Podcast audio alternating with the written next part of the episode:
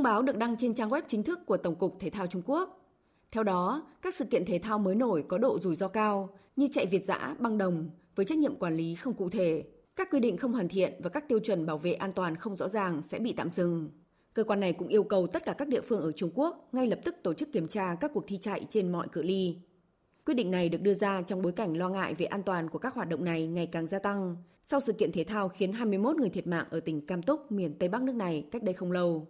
Thông báo của Tổng cục Thể thao Trung Quốc nêu rõ, sự cố an toàn xảy ra trong giải chạy Việt dã 100 km đường rừng tại thành phố Bạch Nhân, tỉnh Cam Túc do thời tiết thay đổi đột ngột, đã gây thương vong nặng nề và là bài học hết sức đau lòng. Cơ quan này đã yêu cầu tất cả các địa phương phải lập tức tiến hành kiểm tra giả soát các giải chạy đường trường, bao gồm cả marathon, bán marathon, 10 km, 5 km, tuân thủ nghiêm ngặt các tiêu chuẩn và yêu cầu của Hiệp hội Điền kinh Trung Quốc, thực hiện tốt phương án phòng ngừa và kiểm soát rủi ro an toàn, phương án ứng phó khẩn cấp, phương án phòng chống dịch bệnh và phương án tổ chức sự kiện,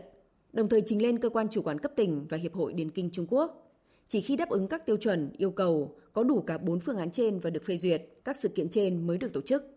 Được biết, trước khi đưa ra quyết định trên, Trung Quốc đã phải hoãn hoặc hủy hơn 60 giải chạy marathon và Việt dã trên khắp cả nước. Hồi năm ngoái, các phương tiện truyền thông dẫn số liệu của Hiệp hội Điền kinh Trung Quốc cho biết, số giải chạy marathon của nước này trong năm 2018 đã gấp 40 lần so với năm 2014.